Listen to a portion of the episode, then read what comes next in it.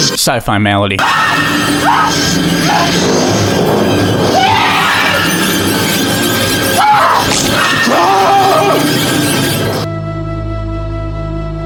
So, Rage, in English, what's the first film we're reviewing? And what the? Thomas, what's wrong with? Oh my God! Yeah, I know. Sorry about my parents, guys. I'm, I'm sure it's a bit shocking. What on earth are you? And how did this happen? Well, what am I? I guess I'm kind of the next level of cosmic evolution. How? Well, that's another story. Continue. Yeah, we we got to know this one. Well, okay, long story short, to get ready for today's review of the 1986 film From Beyond, I decided to actually build a resonator. What? And why on earth did you do that? To kind of get into the spirit of the movie, you know. And and that didn't seem um irresponsible based on what you saw in the movie? No, and I don't need to hear it from you two now. Us two? Yeah, my wife's been bugging me about this ever since she saw it. So much for till death do us part. You're getting divorced? Can you believe it? Over something as small as this? I mean, I thought things were, I thought looks weren't everything. You know, I can't really blame her. Oh, come on, guys, not you two again. Well, uh, you, you you do have that creepy probe thing growing out of your forehead. Uh, I'll avoid the low-hanging fruit joke here. What, my pineal gland? Hey, come on, it's kind of cool. It gives me predator vision. I don't think that's a win. Right. I mean, I mean, the rest of you is um, uh, you know what? Is uh, what? Uh, let's just let let's just review the movie, okay? Yeah, good idea. Because you know what? With this new level of consciousness, I got a lot to say about this one. I really don't know if you want to know.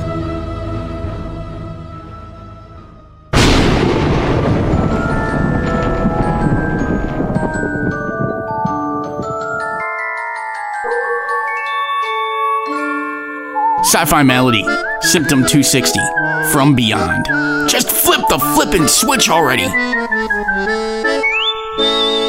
Welcome back, Stickies, to my personal favorite month of the year, Horror Month. And as we said in the intro, all this month is going to be Cthulhu based movies from H.P. Lovecraft.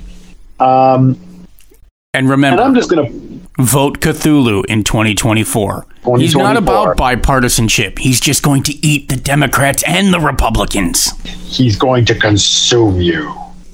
Um, Consume everyone equally. exactly. And consumption is good. It powers growth. Yeah. so I think I'm going to lay this out there right now, just to be honest. This month will be disturbing.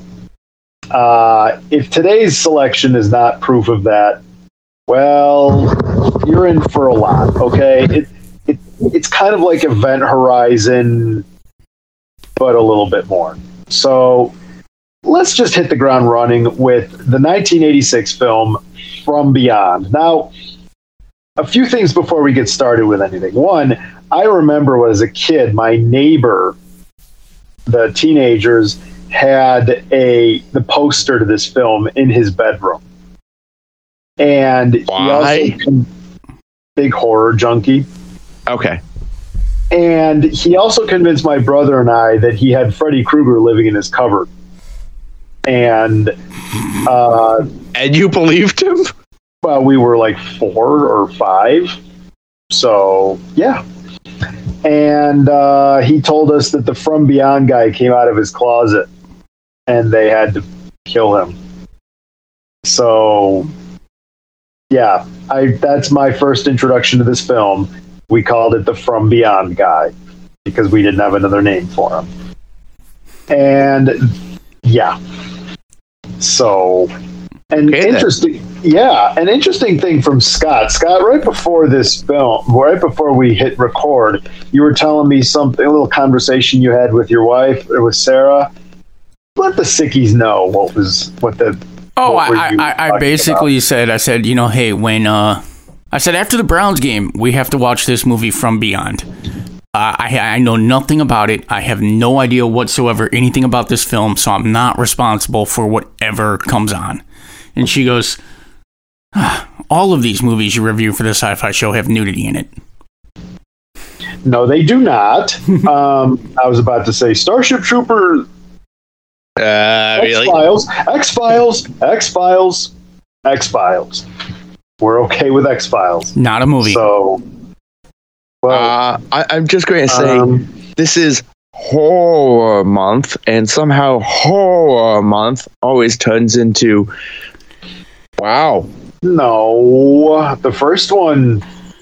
and she showed me her movies, and I like them too. Yes. You know, let's just move on. let's just move on. Another podcast the Rage Master wants to do, and it's not sci-fi. It's look, look, I'm telling you, sickies. These things all happen accidentally. Okay, Skinamax Malady returns. so so You know, I'm just going to say this, Mark. There's only so many times that an accident can happen.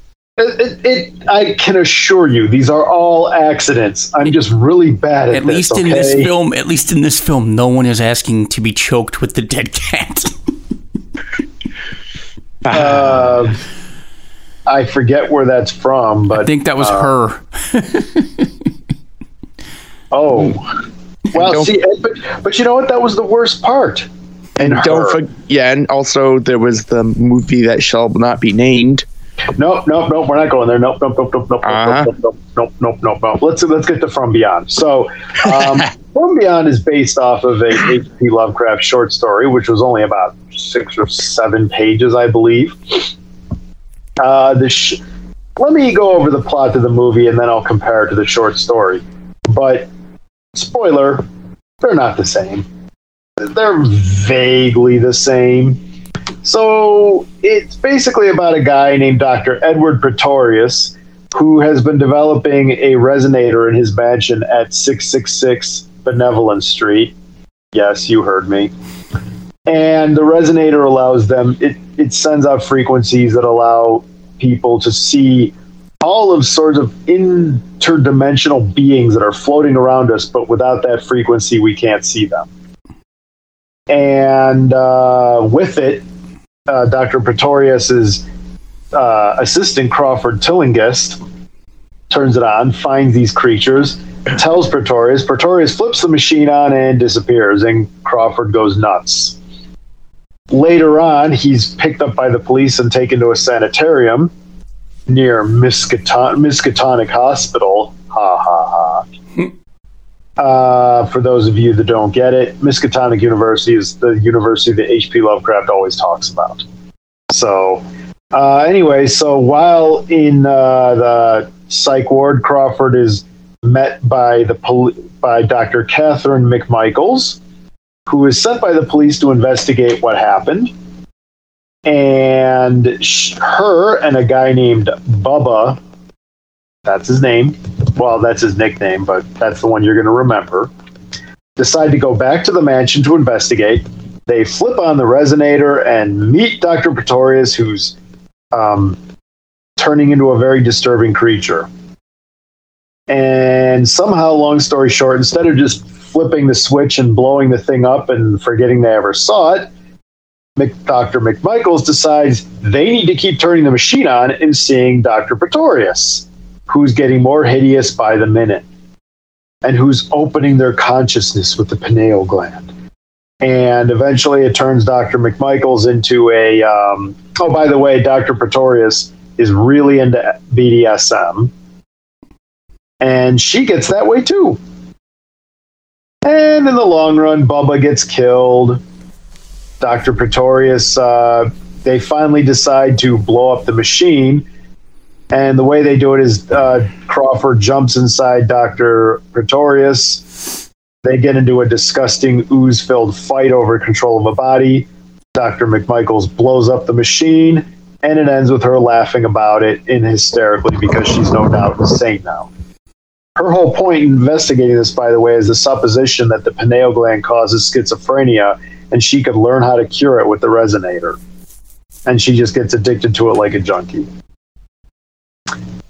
The short story, on the other hand, is just about the author. Crawford Tillinghast is in it. He's the one conducting the experiments. There is no Pretorius.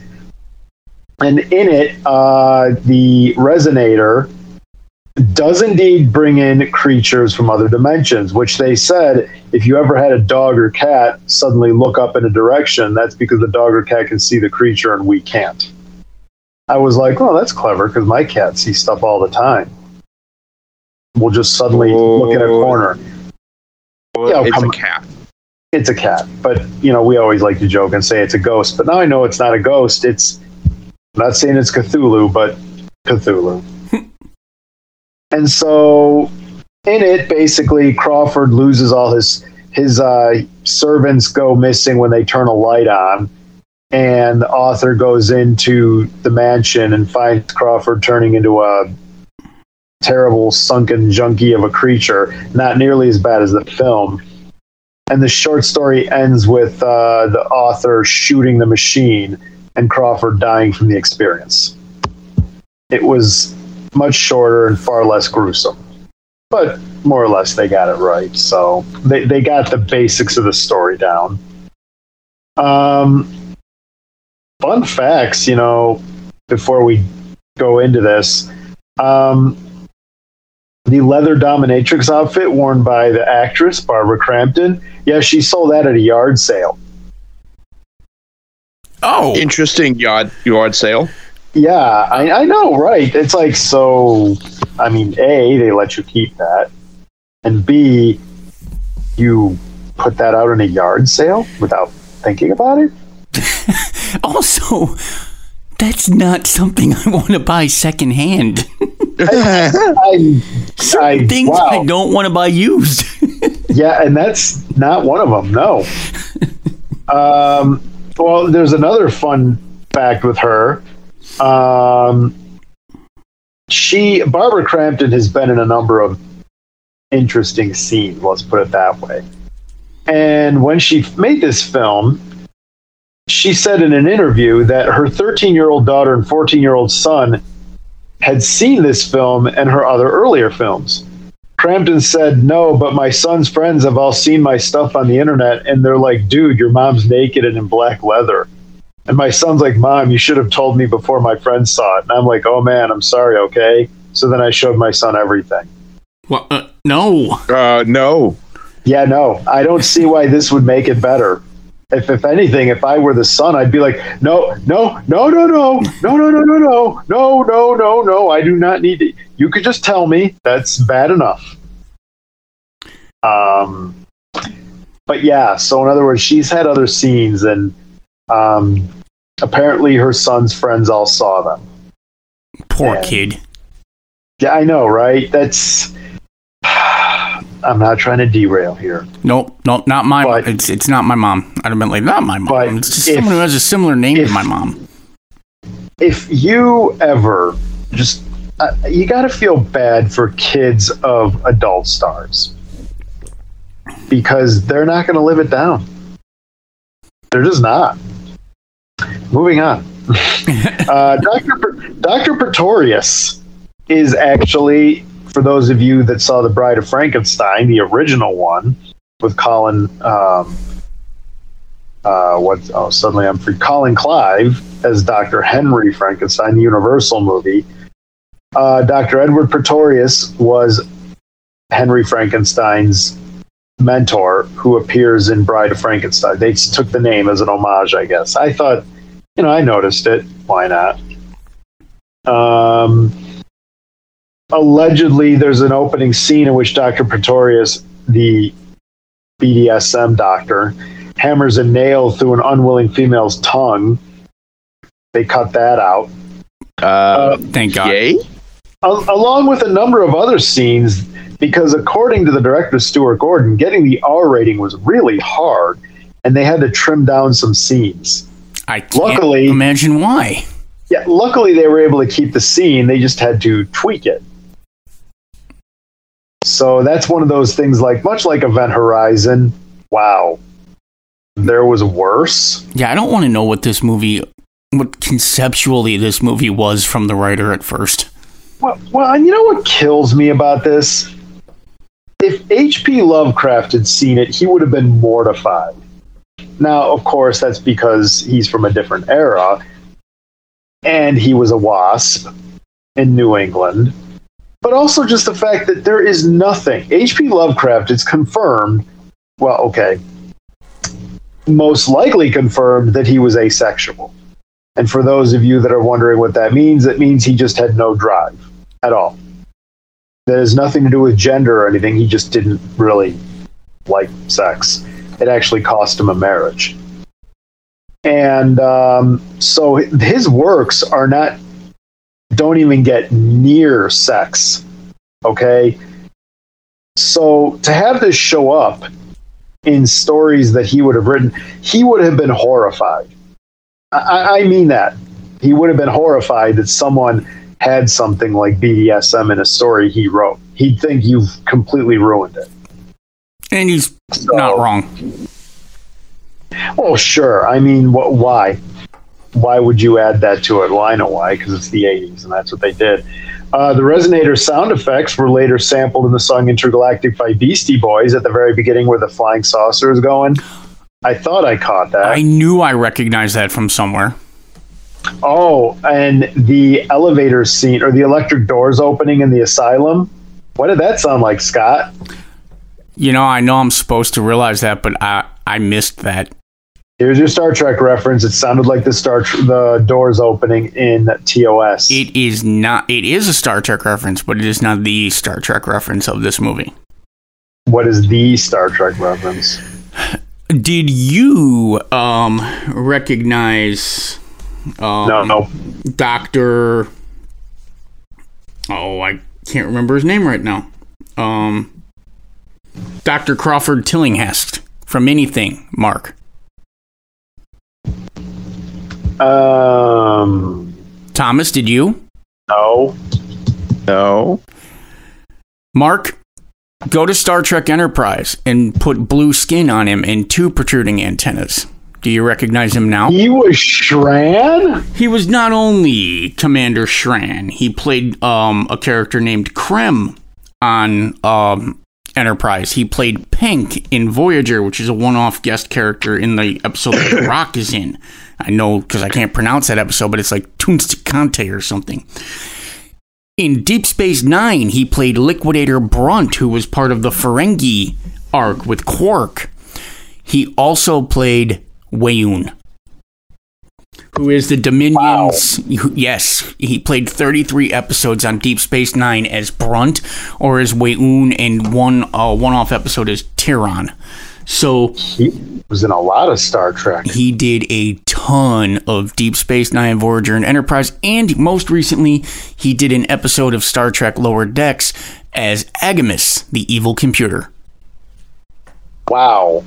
I mean, Jeffrey okay. Combs. I I looked it up like five five minutes into the movie when he's talking. He's like, "There's it always ended in screaming," and at that moment, I'm like, I know that voice. And it, I I looked at it and I'm like, I I closed my eyes like I know that voice, and it's like, oh, it's Weyoun and Shran and Brunt, and the guy in Tunska Kante opposite the Rock. okay. There's that's an interesting fun fact. I got three more related to where it was filmed, and then we'll move on. Um, so the film was made in Italy because it's cost 2.5 million dollars instead of 15 that it would have cost to be in North America. Uh, while filming, it turns out the studio was once uh, owned by oh, I suddenly forget the guy's name. Um, he was a producer on Conan, the very first Conan movie with. Um, I thought you meant Conan O'Brien. no, Conan the, the Barbarian. Dino De Laurentiis, that's the guy. He owned that studio, then had to sell it off, and as part of leaving, he took the heating equipment. So the stages were all freezing, and to avoid the cold air breath, you know, where you breathe out and you see steam, actors had to put ice cubes in their mouth. Okay. De Laurent- Fantastic. Dino De Laurentiis took the heating units out to save money to get money out of losing his studio. Sounds kind of like um, the sniper trick, but that's Yeah, his you know he had a lot of you know after other than Conan, Dino De Laurentiis had a lot of strange. Conan was the height of his the zenith of his producing career. Um, and and the final fun fact again concerning the uh, studio. An Italian workman was hammering during the filming of one scene, so the direct, director Stuart Gordon told him, "Hey, stop the hammering." The man replied in broken English, "Fellini always lets me hammer."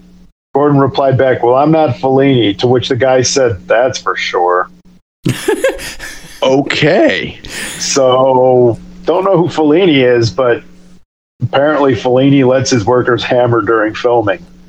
Uh, I can only imagine those movies suck. It um the first thing you said about taking the heating elements reminded me of something at a job when I was uh, working for another uh, big, massive company uh, in downtown Cleveland. Uh, we worked in an office above the Tower City Mall complex in Cleveland. Well, one of the um, restaurants was getting evicted and didn't want to be evicted. It was a uh, it was a chicken restaurant. And since they didn't want to be evicted and Tower City would not work out an extension or anything with them, before July 4th weekend, when the mall was going to be shut down, the food court was going to be shut down, and no one was going to be there, on the last day that they left on a Friday, uh, they unplugged their deep freezer full of chicken. We came, we came back to work on Tuesday, and this was in the food court in Tower City, and in a building connected to Tower City, four floors up. We were just smelling rancid chicken. We all went and bought air oh. fresheners. They wouldn't let us go home. They made us work in an office that was smelling of rancid chicken. Oh, just, ugh. People I know who work there, who I still talk to, we will still talk about the rancid chicken day. I mean, that is a great way to get even with the proprietor as you leave, because it took But a while to get that smell out. I mean, but but you're really hurting other people in the process. Oh, of course, they didn't care. Ugh. Well, let's let's move on to rips and picks. Jeez. Um, you know, this is a rip. At the beginning, after the resonator blows up, or you know, a monster comes and bites the head off Doctor Edward Pretorius, Crawford runs out screaming, and the police arrest him on the grounds of plot. That's it. I mean, it's it's not like they were trying to. No plot. Plot says the cops have to arrest him without saying a word, so therefore, he's arrested. Um, It's like it, they didn't. And now I know what you're going to say. They do that all the time, but this really doesn't make sense. He runs out screaming, and instead of assessing the situation, they're just manhandle him over the hood of a car and cuff him. Um. Okay. Guess we need him in the asylum. Yeah, that was a that was a badly, poorly directed scene because basically they do just they do just arrest a man screaming for help because apparently there's a crime to come running out of a house screaming for help. Yeah. Um, and the I, I just got to get these few out of the way, and then I'll stop. And um, so they set up a bomb to blow it up, but of course they're going to wait to blow it up and set a timer because you know there's always got to be a timer. Yeah, I got to get out of there Um, to go back to the uh, asylum to get my electroshock therapy. Ah, that's true. Um, also, everyone's a moron. This whole time that um, Dr. Pretorius in his weird spider, disgusting form, which is a rip into itself, we get into, nobody flips the switch. The switch is right next to them. Just flip the switch. He'll go away. In fact, the one scene where he's about to flip the switch, wait. And Crawford waits. Uh, no, just that, that's why that's where the title of this episode comes from. Just flip the flipping switch already. You guys are standing right next to the switch, and he shows up and smiles at you weirdly, and you guys are just like, no.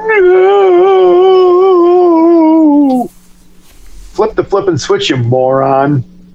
Um, yeah, that's that was probably my biggest rip right there. Just flip the flip and switch already. Yeah, my my ribs start with the fact that um, this is one of those movies that I get to use my favorite non-word that's created um, by me. All of this movie relies on multiple idiot premises. Um, the first one here is that after uh, Crawford accidentally gets the resonator working and then shuts it off after the thing bites him in the face, he goes downstairs and wakes up Dr. Pretorius and tells him it works. Not it works and alien monster beings fly through and bit me in the face. It works. Yeah. And and they're they're turning it on, and instead of warning him as to what's going to happen, he's just like, "Yep, maybe it won't happen again this time. Maybe the monster being that bit me in the face isn't on its way." The second idiot premise to this is that the police are going to take a man that they believe has beheaded another person and release him to the care of psychologist to go back to the scene of the crime. to determine if he's mentally sane enough to stand trial. Excuse me, but recreating the experiment has nothing to do with determining his mental sanity. Oh no, it does, Scott. It does. Um, you see, it's based on the Supreme Court case of sense versus plot, Ah, and plot won that case. Now- so it would have made far more sense if instead of having her determine his mental sanity to stand trial, she go, "Oh man, he's completely crazy anyway." I mean, I know they sent uh, the detective uh, to to assist, but basically they let him walk out remanded to her custody after they think he beheaded his research partner. Would have made far more sense if a scientist had said, "Okay, I need him under heavy police custody to recreate the experiment." But no, we're going to recreate the experiment with one cop watching him. Uh, multiple. Just and then it's even on a third idiot premise is that after this thing gets re they recreate the experiment and something even worse happens, they keep turning the thing on. multiple times. right, that one I'm gonna let. I wouldn't call it a pick, but I'm gonna let it slide on the basis of what they called it. Bubba even told Dr. McMichaels, "I know what this is. It's the same thing I've seen on the streets. You're a junkie." Because whatever happened, the machine like enhances your pineal gland and makes you more you know you get a high off of it so that one is like all right it is kind of weak but i'll go with it but what doesn't make sense is why crawford who isn't feeling the adrenaline rush or whatever it is standing next to the switch knowing i've got to turn it off and he doesn't because plot says so Hey, at least in the last scene, they finally give the thing plot shields. What was the plot shield in the last scene They, it, it starts zapping their hands when they reach for it. Oh yeah, yeah. They remembered they have to do that. I wonder if the script writer was looking at it going, you know, at some point we just can't keep having them grab the latch and then give up because someone says don't.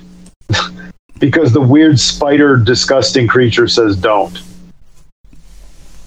No. Yeah. It, again, it's weird. This is a, as most things are in films, contrived. But Yeah. it's also like a Cronenberger story. Yes. Yes. And uh, you know what? I'll give it a pick for the the disgusting special effects. Uh, Oh, even yeah. Though, even though they're cheesy by today's standards, um, they're probably cheesy by 1986's standards. Honestly, uh, a lot of work went into those special effects, and there is something. Yes. It is a horror movie, and the grotesqueness of it, and and for those being practical effects, um, I give that a pick. I, I think there was a lot of work that went into the makeup art in, in creating Pretorius, and and Yes. even what they did with Crawford as as the movie goes on.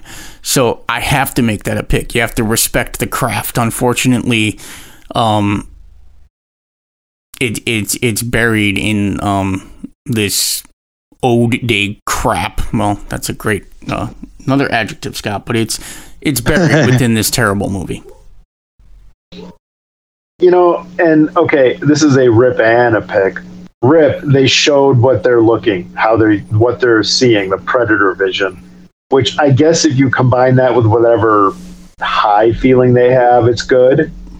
But the the rip is this thing's disgusting. To look at this pineal gland coming out of the forehead is disgusting, especially when do- when they're using it to eat brains he like eats your brain through your eye or something, and then Dr. McMichaels bites the pineal gland off. It's like, ew, ew, was that? Oh, I mean, I guess it made sense in desperation, but ugh. Uh, most of this is. ugh. Uh, I, I got another rip at the end. Okay, so they they bring back uh, Doctor What's her name, uh, Girl Wonder. Notorious. No, Oh. no, no, Girl Wonder. They bring her back to the to the original mental hospital, right?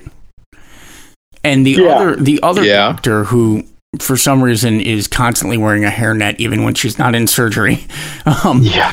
Dr. Hairnet, out of sheer vindictiveness, is now that she's in her custody, sends her over to electroshock therapy. And the nurse even says, We don't do that anymore. And she's like, The nurses are told, the nurses do what you're told. Get her to electroshock therapy. Uh, and then the person administering it looks like he's about to enjoy it. Right. She has she has criticized Girl Wonder for her methods and for causing pain. And now, out of sheer vindictiveness, she's going to sentence her to rounds and rounds and rounds of electroshock therapy. Um, Everyone in this film needs examined, especially the scientist. Dr. Pretorius is running a God knows what debauchery experiment with purple tuning forks and a resonator. Um, Crawford, for some reason, is following him like he's um, like a like um, like a devoted son. And you've got the one scientist, uh, uh, Dr. Girl Wonder, who who simply doesn't even care what harm comes as long as she's testing and advancing science and trying to find a cure for schizophrenia. She doesn't care about anything. And then the Yeah. other doctor is going to just uh, electroshock her because she doesn't like her methods and out of, you know, just payback. And then you've got a police chief detective who first is stupid enough to release a man who he thinks beheaded someone to a psychologist to I don't know, she's a psychologist to determine his mental state. And then after that fails, just says, "All right, your turn with the doctor lady and him. And go ahead." And clearly she's going to be vindictive. Clearly you should send her to any place other than this because you know what? Just do what you want to do with her. I don't care. Get her out of my hair because she's made my life tough and I've got paperwork coming. It doesn't matter that the officer's dead, any of it. He's just mad because, like, all of these people are horrible. Yeah. I mean, I, I, I, no one in this thing does their job well. No one. Oh no. Well, I mean, I guess that's the nature of horror, but geez, there's not even like someone likable enough that you could relate to. I mean, for a minute, they're trying to put over Crawford on that moment, but then he gets weird, and I guess he would be the hero of this. I guess. And then, and then, all right. So Crawford has uh, chained up Doctor What's her name, and for some reason, once the resonator's on, now there's good floaty amoeba resonator things which free her so that she doesn't die. You know, yeah, that's a definite rip. Like they just come in and she moves the chain and they eat it off. They eat the shackles off of her because Plot. Shane is tasty. And then the flashlight seems to be sweeping the, I can only say, fire ant piranha off of uh, Crawford and Dr. What's Her Face. I guess the flashlight is supposed to be like a counter resonator. I don't know. But then when it drops and it lands on, on Bubba's face, um, they swarm him instead of going away from him. And he realizes he just needs to get either in or out of that light and just stands there. Again, plot says so. He's been competent for the entire film. Now it's time for him to be a moron. Because we need him to die. Yes, plot says you die, so you die. Yeah. I, a lot of this is like, what on earth is going on here? So, Well, yeah, definitely. I mean, just Edward Pretorius when he comes from from beyond. I it you gotta wonder what they were doing when they were making this monster makeup. Now I understand they had to replace him, the first person, because they didn't want to mold the fate the actor's face into that. But still, it's like I I get that you want the guy to be looking deranged, but this isn't deranged. This is just disturbing weird, I guess. Which really, uh, yeah, it's weird.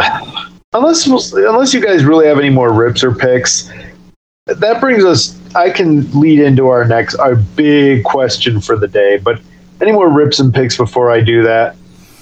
Uh, yeah, rip all the unnecessary, um, all of the unnecessary rated X stuff that's in this because none of it's necessary. I mean, literally, it's all there gratuitously and does not a thing to advance the plot of the story. True, very true. And that well, that begs well the I point- mean, there's uh, totally. Uh, I I can't even try. I also rip Rotten Tomatoes reviewers for having this thing with a 78% approval rating. okay, that I did not see. I'm sorry. What? Yeah. Bit high on 78% one. approval rating. this is why you shouldn't listen to film critics online. They don't know anything anyway. Because as you pointed out, Scott, with the nudity, it's like I found myself skipping it. Yeah, Because it it's adds like, nothing at What's all. the point of this? Yep. What's the point of this? What's where are we going with this? I mean, Um, when I was when I was twelve, I might have thought it had a point, and you know, yeah, but for a good that's film. The, that's the problem with when you get a horror director like this. It's almost like okay, make sure there's boobs, but is it doing anything with the story, enhancing it? Yeah, boobs enhance everything. Okay, I'm dealing with a 12 year old here. Pretty much. So, Yeah. which goes to the next point. Uh, the big question for the day: What's with the gore? Like, like just does that make for horror? Now, this is coming from the Halloween guy that loves to make scary stuff and do monster makeup, sure, but in a movie like this, does the is the gore really necessary? What do you guys think? Um,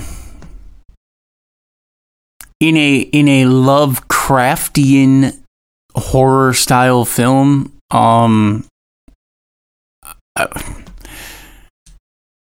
short answer yes. Um, gore has always been something that works well in a horror film, uh, more so in a slasher film. But the gore doesn't I mean, you can do horror effectively without it. It's just what are you trying to do? Uh, Phantasm, that whole series had some really gory moments. Nightmare on Elm Street had a lot of gore. Um, but it depends. Is there a story behind it? Is there a is there is there a storytelling aspect to it, or are you just um? All right, let me say it like this you can eat a chip with a little bit of dip, or you can eat dip with a tiny bit of chip. okay, And, and if the if you're you know having some gore with your horror, then it's then it's a good sauce for the film. If you're Okay. adding a sprinkling of horror to your gore, then you've got a bad movie. okay, all right, Thomas. Ah, okay, this is tricky. Because I think that. How do I say this? it it adds something. It adds a discomfort almost. It adds a semi shock. And in a horror film, things are supposed to be shocking. Things are supposed to be disturbing. So it can add something. Do I want it? No. But it does add to the discomfort, if nothing else. Can I say by gore, or we're, we're talking about the pineal gland rupturing through the That head and the, the whole- the translation whole- of Doctor Pretorius, correct? Yes, that's what we're going for. That's what I'm getting All at. right, we're, we're not talking about weird scenes with with bondage and devices. No, no, no. I don't mean that. That's that's another one. Why would you have that? Yeah, Well, I, Not I yeah. enhancing anything. gore Well, I, again, can I, I think enhance what's going on in a horror story, and make it scarier, put- add shock value to it. You know, um, I mean, even even you look at films like like uh, the Chucky series, they're very gory. Yeah. I'm thinking of Chucky 2. Um specifically, you know, I mean in that scene in the factory when they kill Chucky and acid is spitting everywhere and his head explodes or he falls through the fan. I mean a lot of gore in those movies. It, it goes hand in hand with horror films, especially slasher films, because it adds shock value. Yeah, and uh, again, I think sex helps in certain ways. Gore helps in a certain way. It it's there. If it's done right, it can be good.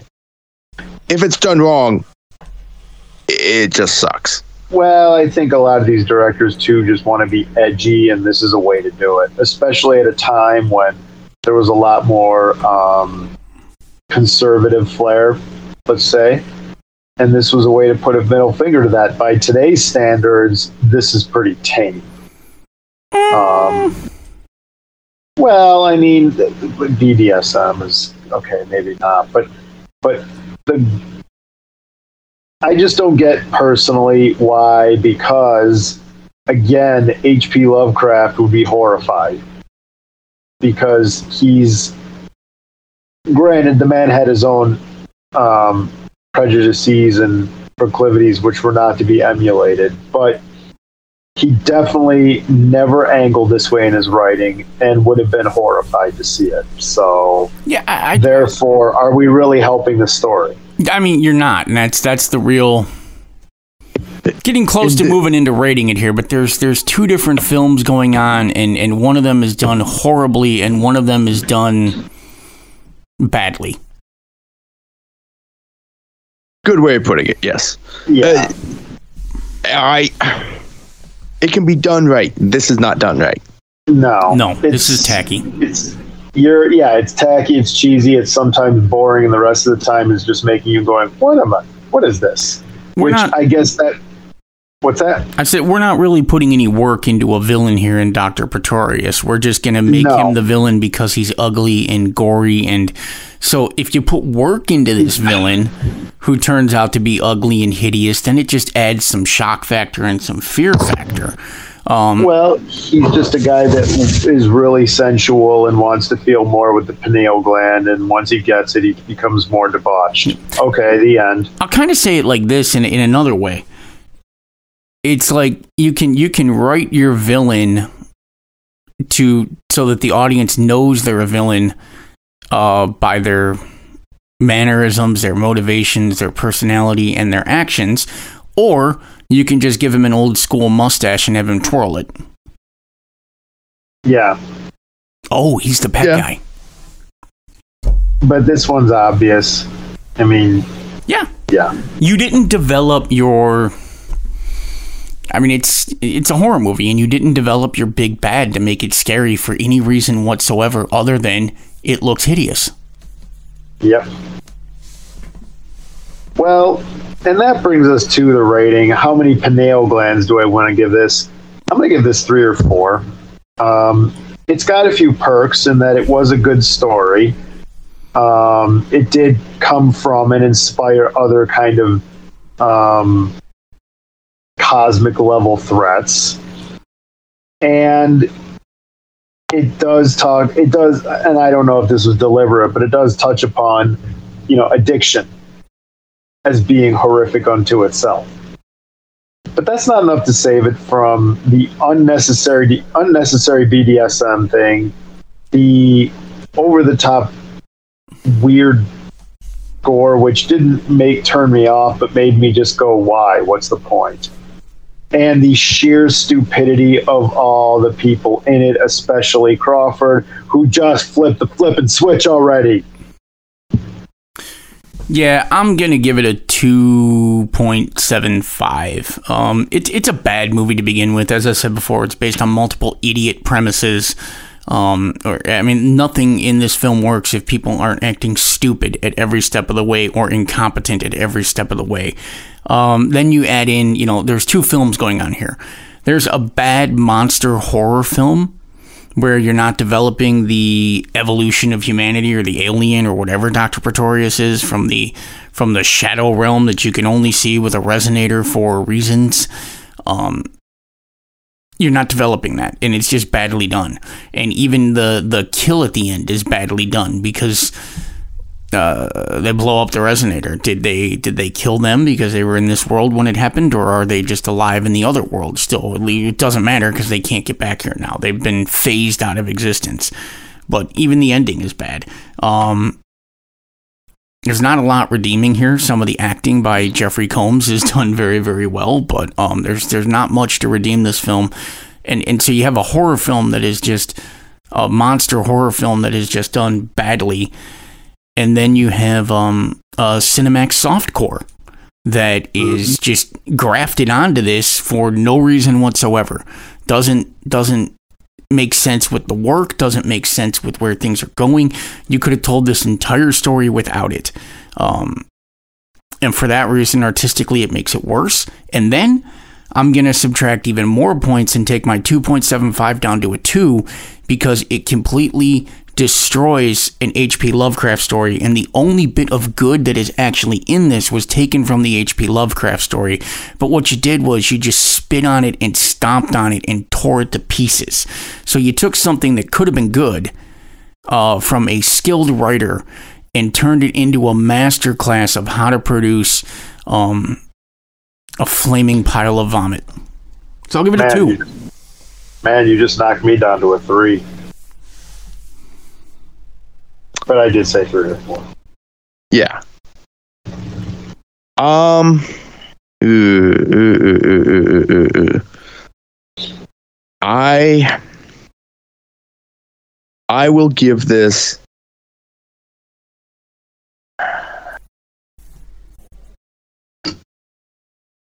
Three also. Going to give it a three.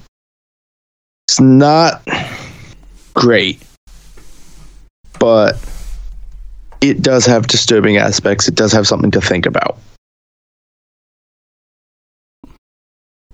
Yeah, I mean, there's stuff, like you said, yeah, there is stuff you can look at and you see there's something there that could be used, but it's so poorly implemented that you just kind of miss the point. So, yeah, that's a good point. So, well, sickies, uh, with that in mind, you can check this movie out, but obviously it's not getting our ringing endorsement. I've always wanted to see it. I've seen it, and I can say thank you. I'm done. I can check that off my list. But of course, you can always check it out and feel free to comment on what you think on our Raving Lunatic Media Discord page. You could also go there to, and Spotify to check out Zodiac Task Force. And later this month, the Casatorium's coming back, hopefully with uh, Case of the Chills episode about a haunted elevator, which will be less gory and sexual than what happened here, I guess. And but you can also tell us what you think on our website at www.explodingforeheadtentaclepneumon no ravinglunaticmedia.com ravinglunaticmedia.com ravinglunaticmedia.com rage master what's left for them to do Glog Sloth Galok Sickies. that stay sick sickies